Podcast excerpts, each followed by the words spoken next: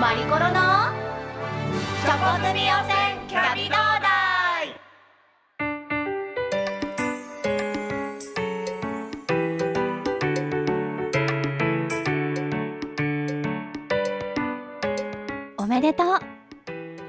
めでとうございます。が行き交う季節ですね。皆さん4月ですよ。チョコ組予選キャビ同大も26回目になりました。おやつの親善大使マリコロです。どんな4月を過ごしていらっしゃるでしょうか。あのーね桜も今年は割と長く楽しめた方なんですかね。満開になってから割とあのーね見られたなと思うんですけど私もあのーちょっとはお花見を楽しみまして家の近くにですね公園があってそこの桜がすごい綺麗なんですよ。ただいつもこう4月になると私自身は感じるんですが満開になるまでの桜っていうのはみんな注目するんですけど満開になって若干こう茶色いものが見えてきたりとかこう桜の下に桜の花びらがちょっと落ちてきたりするとなんか皆さん手のひら返したように桜になんて見向きもしなくなりません？あれってちょっとひどくない？って思うんですけどそれ私だけですかね？いや割とですね私個人的なことを言えばもちろんその満開のね咲き誇ってる。私が桜よみたいな。桜の状態ももちろん素敵ですよ。綺麗ですよ。そりゃあそうじゃないですかね。日本の桜。満開なんですから。でも考えてみてくださいよ。桜の気持ちになって。1年間のうちに花が咲くのなんて1週間ぐらいですよ。それも365日のうちの5日から7日間ぐらい。あ言ってみればセミみたいなもんですよ。セミの一生。ね？1週間ぐらいじゃないですか。なそれだったらさみんな最後まで見守ろうよっていう。あの花びら散ってきたね。ちょっと葉っぱも見えてきたね。葉桜になってきたね。若干桜の木の下。うん。なんかちょっとうん。なんかごちゃごちゃしてるけどそれもさ桜なんだよっていうところも見守ろうよ。っていう、まあ、私としては気持ちなわけですよ。だから今年も私は最後まで見守りました。風に吹かれて花びらがふわふわふわふわふわふわふわの時はいいですよ。ドバドバドバドバみたいな。ドバドバドバドバみたいに落ちるところまでちゃんと見守りました。ですからね私は何が言いたいかと言いますとあの桜を最後まで見守ろうよと。で綺麗なとこだけじゃなくって綺麗じゃなくなった後もありがとう桜よという気持ちで見守ろうよということが言いたいわけです。人の人生と一緒じゃないですか？何の話してるか分かりませんけどね。もういい時ばっかりじゃないよと。だいい時なんてほんと一瞬なんですって。悪い時の方が長いです。だけどその悪い時もちゃんと見守ろうよ。そういうことが言いたいわけです。まあねそんな散り際の桜に私もね人生観を重ねてみたところで4月のスタートといきましょうか。あのー何の話か分かりませんけれどもね、えー今回はですねそんな桜の季節が終わるとこれからは行楽日和になってきますね。でこの後ゴールデンウィークという皆さんがお出かけする、えーイベントも待ち受けていますのでこのチョコ組温泉キャビ同大としましてはゴールデンウィークになんかおやつを使って楽しめないかということですね。今日はとってもホットなおやつおやつでバーベキューというのをテーマにお送りしていきたいと思います、えー、楽しみですね。なんか今日も考えてくれたみたいですよ。じゃあその前にオープニング1曲お送りしましょうか。日本おやつ協会公式おやつソング日本おやつ協会かかしで3時のおやつ。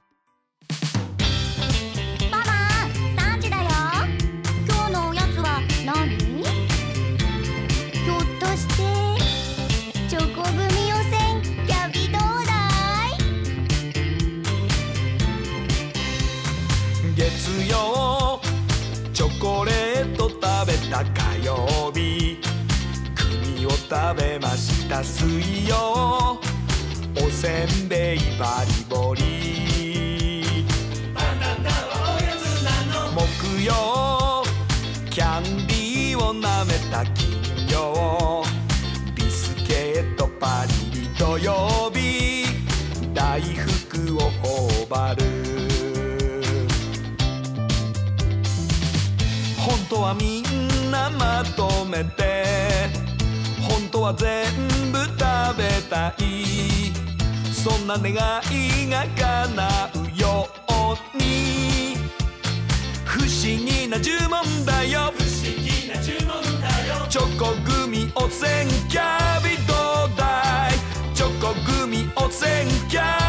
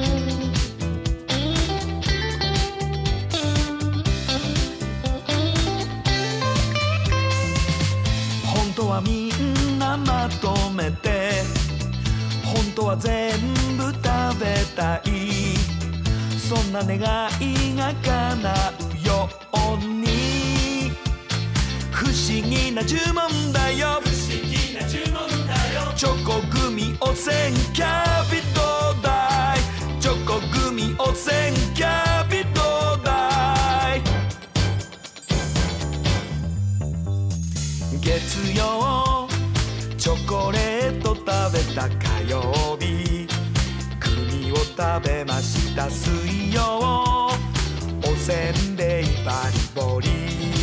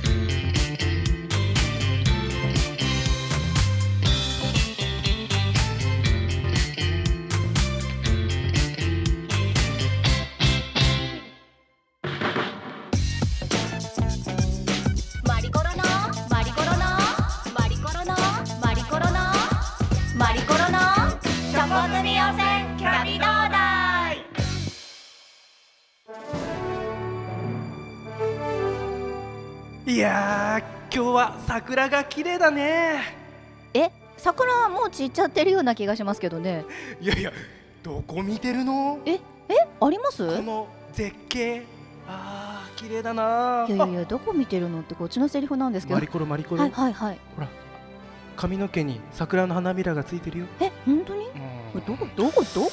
じゃあこれを日本酒の中に浮かべてとえちょっと。うーんあーうまいなー。マリコロの味がするなー。王子王子。うんうんあー何？王子には何が見えてるんですか？桜だよ。ええ桜の気持ちあー酔っ払ってきた。一曲歌っちゃおうかな。あ桜も乳首もピンクだよ。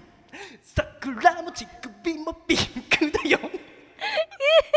あー酔っ払っちゃってね。シなになになに今回何？おやつバーベキュー考えるんでしょ？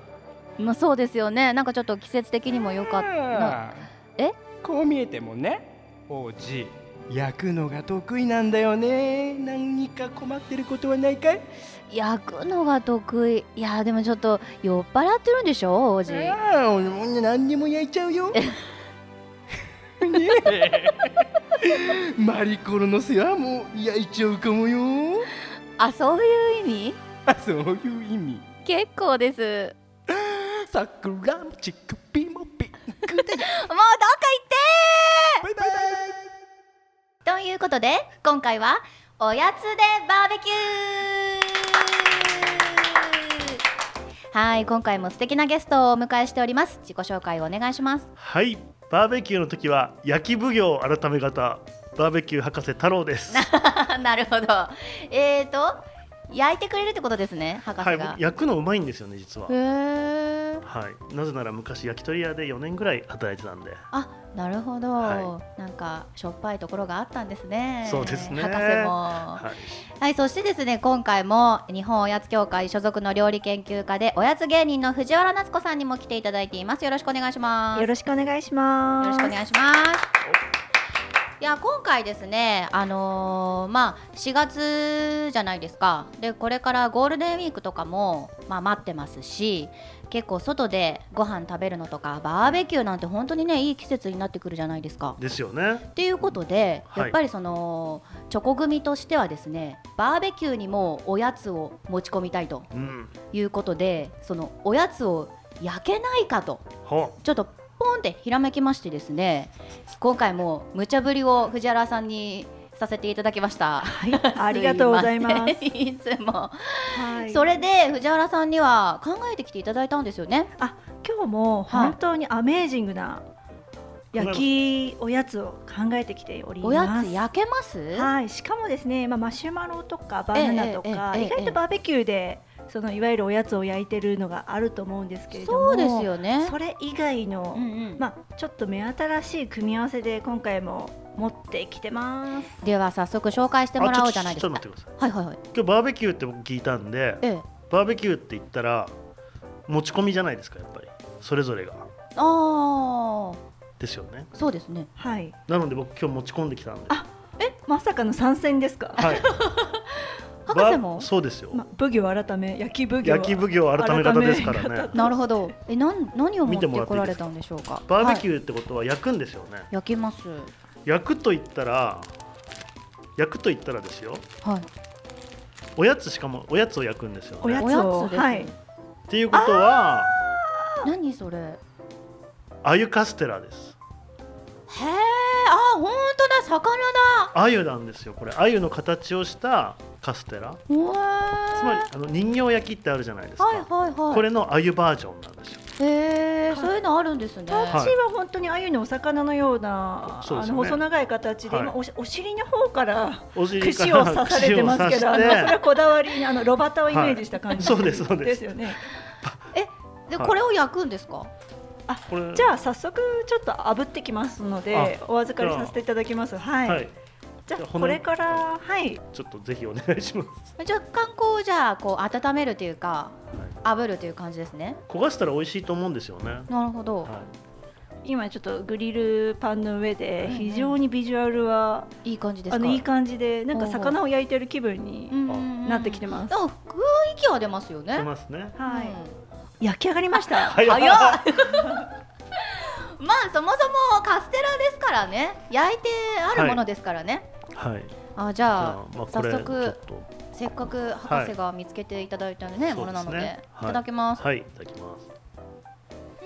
うん。うん、うんうん。うん。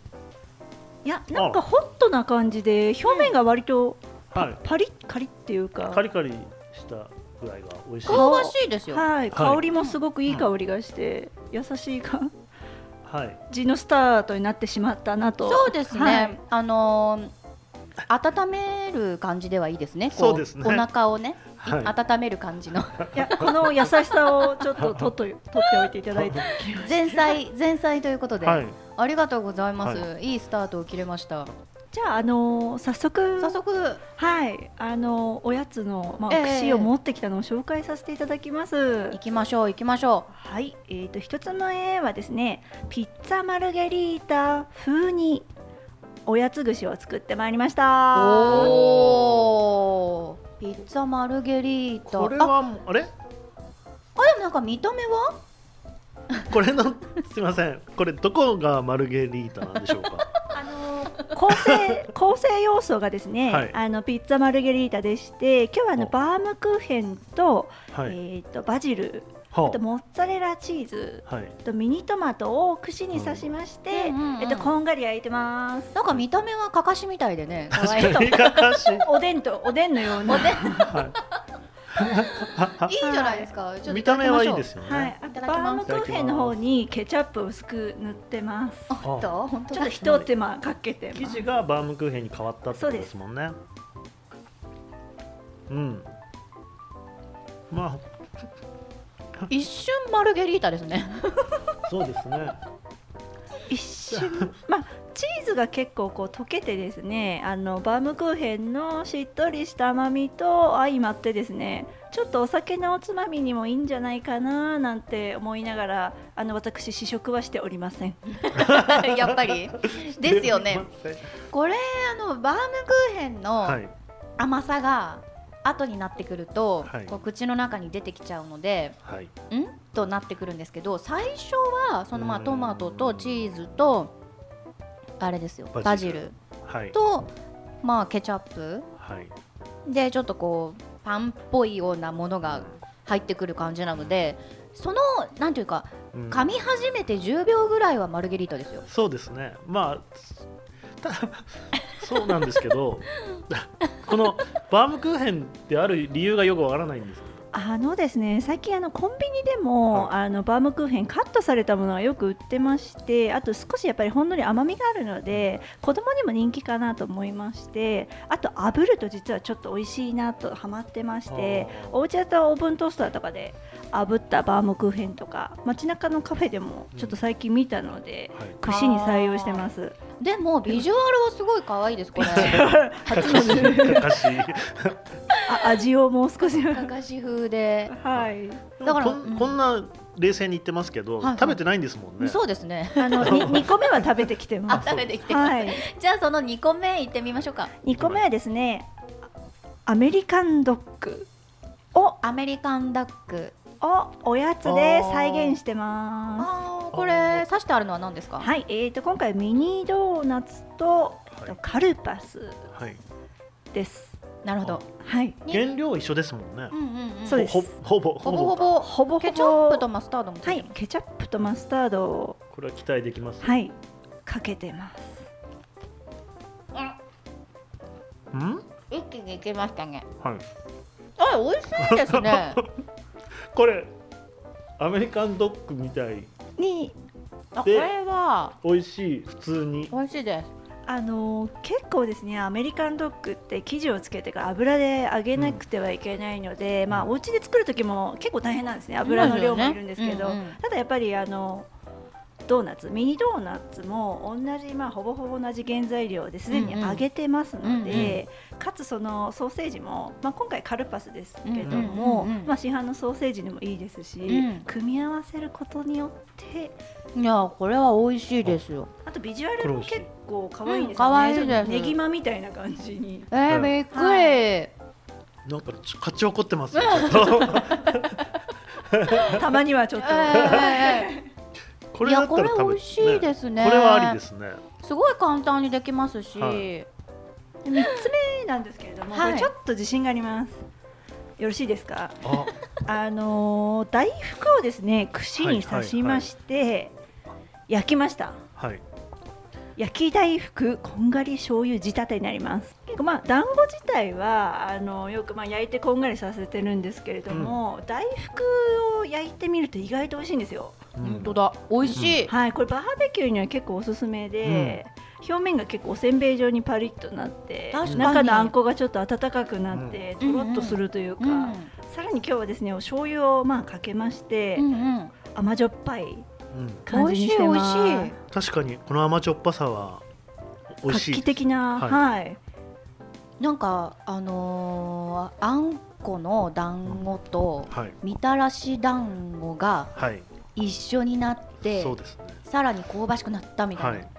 若干歌舞伎揚げの味もしますしね。ああそうですね、はだからそのなんか醤油の香ばしさがすごいうん。いい感じでこの焼き大福串には出てますね、これだったら本本物のバーベキューにうん。サプライズで持ってって、うんうん。ちょっと作ったらうん。人気者になって、えー、恋に落ちるかもしれない。出たそうですね。ま あ恋は落ちないですねそうですね。ただあのバーベキューって結構よ洋物のはい食材が多いと思うので、うんやっぱり和のお菓子っていうのも外で活躍できるぞっていうところでは今うん。この焼き大福流行るといいなといや流行りますよ。というかバーベキューのデザートってはい。若干困るじゃないですか、そうですね。ねえそんなになんかね定番ってものないからう、ん。いいかもしれないですね。えでこれで終わりでいいですか藤原さん？いえいえもう今日はスペシャリテをは持ってきてます。スペシャリテはい。あのまあバーベキュー串に刺したものだけじゃなくてですねちょっとはいフォンデュ、せっかく火がこう下から沸いてますのでフフォンデュをちょっと提案したいなと思います。フォンデュですか？はい。おやつで。おやつで。チョコじゃないですよね。チョコじゃないですね。なんとグミフォンデュです。出たグミ好きの。またもや。藤原先生やっぱりグミ推しなんですね、はい、そうですよね。前グミトースターやったじゃないですか、はいはいはいはい。その時で炙ったらグミがジャムみたいになってうんうん。ものすごい美味しかった記憶があるんですよ。確かにそうですね、これ今日外れなしっていう前代未聞の回になるかもしれませんね。なるほど。あ本当だ溶けてる。ジャムジャムですよこれ、うん、ジャムみたいありがとうございます。もうおっしゃる通りでグミって結構溶かすとドロドロまあちょっと粘液の高いコンフィチュールみたくなるんですね。はい。で今日はですねホットプレートで代用しているんですけれどもアルミのカップを乗せまして、えっと、果汁系のグミ3種類をドロドロに溶かしてます。何味ですか？えっとオレンジあみかん味といちご味とぶどう味になります。うん。なるほど。こちらにですね、まあ、串として3種類あのご用意させていただきました。あマシュマロだ。はい、一つはマシュマロ、もう定番ですね、はい。これをこうつけて食べるとなるほど。はい。じゃあグミをフォンデュしていいそうです。ねネロンとから、あこれは何ですか？三種類を混ぜた方がいいんですか？お好みですね。ねあお好みで、はい。混ぜていただいても美味しいかと思いますね。これは絶対外さないと思いますよ。ちょちょっとじゃあ私最初、はい。みかんで。結構粘ってますね。お色がまたいいですよね。みずみずしい。いただきます。どうぞ。熱い。あのー、言い忘れてました藤原先すいませんあのとっても熱いの生 めちでゃくちゃ熱い。かなり気をつけてください。いかなり言い忘れてました。ほほっとすぎます。うん。気をつけてください。熱いです。OK です。僕混ぜましたよ。さっき今みかん食べましたよね。みかん美味しい。マシュラモマロンも溶けちゃって混ざってますね。熱いいやこれね本当熱いですよ。笑えないぐらい熱いんですよ やっぱり粘性があるからですねこれ。粘性があるから冷めですね。冷めづらい冷めづらい。冷めづらい。ハンダコテが唇について取れないみたいな。しかもマシュマロも溶けて粘ってますね。結構これあの外であるとまあ寒い日もあると思うのであいろんな意味で温まるかなと思うんですよね、まあ盛り上がりますね。盛り上がりますね、あと熱いなんて言ってね。チョコフォンデュと違って、はい。まあ準備が楽ですよねあのグミを入れるだけなので確かにはい、そうですね。あと味変もやっぱりいろんな味のグミありますので、うんうんソーダ味とかコーラ味もまた違った美味しさがありますしあとつけるものはですね今日またさらにあの実はおせんべいはい。と当たり目を用意します。これ私試したくないんですけど。でもあのもう開け今ちゃってるまでのんででよくないですか？これマシュマロで美味しかったね。でそれはチョコ組なのでやはりあのおせんべいとかも。藤原先生若干勘違いしてるんですよ、罰ゲームか何かなんかちょっと変なの出さないとダメなんじゃないかおっていうせんべいもですね、はい。最先端じゃないですけどあのブラックペッパー味っていう、あの私が最近よく食べている。えそこの押してくるところもまたちょっと若干ずれてるような気がするんですぜ ぜひぜひ。じゃあせんべいじゃあこれがブラックペッパペーッパー味のおせんべいですね。ですね。これを絡めましてグミを絡めるんですね、はいグミのとろけたのをあのちょっとか果汁のグミですね。じゃあせんべいせんべいググミミフォンデュいただきます。うん熱いからわかんないですねもう。味がもう。けどそんなに悪くないです。まあ、悪くはないですしあの果物とかって結構野外に持っていくの大変な時にやっぱりこの果汁味のグミでうん。ちょっとこう雰囲気を出すとか。はい。ただ熱いので注意して食べてください。熱いわ唇にくっつくわでえ博士これ美味しいですか？はい。本当に？おい美味しいというか思ったより美味しかった。あとこれあの最後にスルメみたいなのもありますけど。あ炙ってます。あこれスルメなんですね。なんかゴゴミかと思いました。いやもう、ね、食べ物バーベキューといえば食べ物。まあ、これも立派なバーベキュー素材としあてー当たり目系はもう本当に。炙ったら美味しいですからねいやそれそもそも噛めないですよねこれ。これ噛めないですよね。はい。噛み切れないから。味が混ざるとか、エッセンスですね。味混ざらないです。そうですね。まああとグミとまあうん。当たり目を一緒に食べるっていうのはおそらく人生で初だと思うんですけど、うん。意外な組み合わせとしてはまあありかな、召し上がりました？食べてないです。ただこうあ頭の中ではマリアージュしてるかなと思います。いやこれあのば全く別の段階できます味が。そうですよね、うんもう重ならないですもんね。あのーそうですね。当たり目ってやっぱり噛んでいかないと味出てこないじゃないですか。そうですね。その味が出る前にもうグミなくなってるので グミとあ当たり目ですね。確かに。フォンデュはあまり関係ないですよまあそんなに今マリアージュしてないですね。はい、でもこのグミフォンデュはすごくうん、盛り上がります、まあ盛り上がりますしマシュマロは本当に美味しかったですね、そうですね、うん。子供とかお喜びですよ。おせんべいと当たり目はおすすめできませんけどね。いやでも博士結構今日はいい反応でしたよね、はい。なんか今日はちょっと意外にも今日もというところで。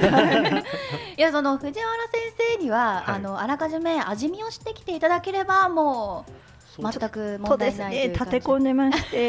ただやっぱりあのあまたあるレシピの中からは厳選して組み合わせてますので、はい。問題はないのかなとは思います。いやでも美味しかったです。そうですね本当にあの美味しいものが出てくると思わなかった企画なのではい。いや一応料理あの家として。そうですはい。ねさすがのところまでやはり持ってきていただきました。そのミニドーナツとカルパス、それにケチャップとマスタードをつけたものアメリカンドッグ風のおやつ串とか。うん、あとはね大福を焼いた焼き大福串、醤油もちょっとかけた感じでこの2つは本当に試せますもんね、家庭でうんうんうん。バーベキューを作ってそうですね。うん串になってるのでね、はい。そのまま火に入れていただければいいってことですよね、はい、そうです。あと一つの技として、あの綿あの綿菓子を実はその焼き大福焼くじゃないですか。でお醤油をかけた後にちょっとこう照りを出したいっていうか艶を出したい時に綿菓子をさらに上に置くんですね。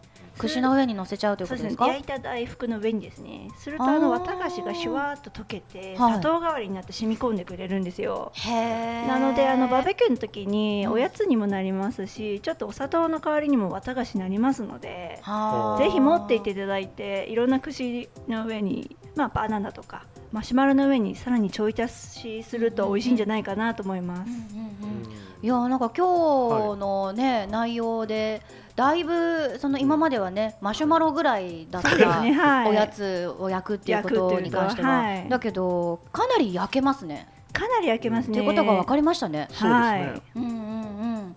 あのぜひですねバーベキューされる方はかなりこれから出てくると思いますので、このおやつ串それからグミフォンデュは試していただきたいなと思います。今日は特にナンバーワン決めなくていいですね。そうですね。はい。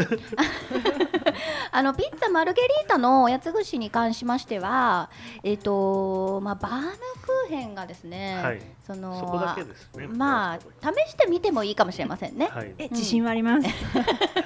食べてませんけどねそ。れなんはいかちょっとしょっぱいものに何かあ,、りましたらね変えていただいてもいいかななんて思います、えこれらのレシピはいつも通り番組ブログにも掲載しますので皆さんバーベキューの際にはおやつ串それからグミフォンデュぜひ作ってみてください、えー今日は料理研究家でおやつ芸人の藤原夏子さんそしてバーベキュー博士太郎さんにお越しいただきました。ありがとうございました。ありがとうございました。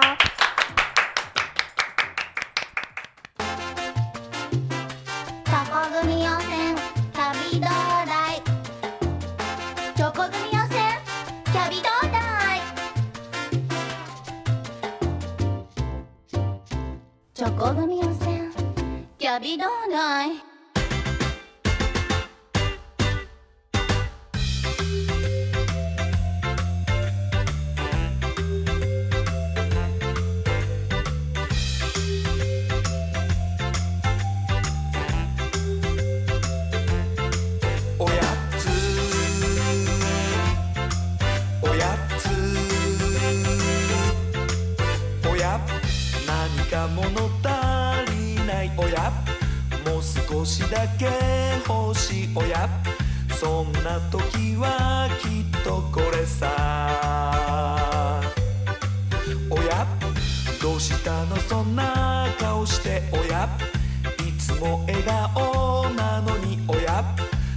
んな時はきっとこれさ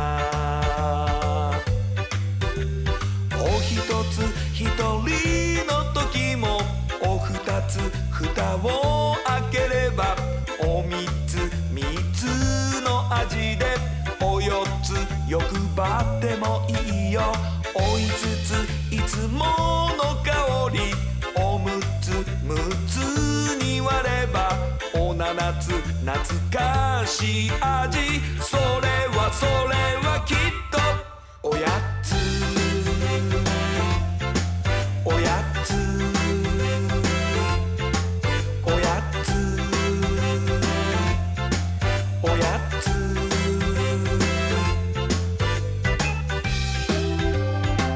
お送りしている曲は日本おやつ協会公式おやつソング。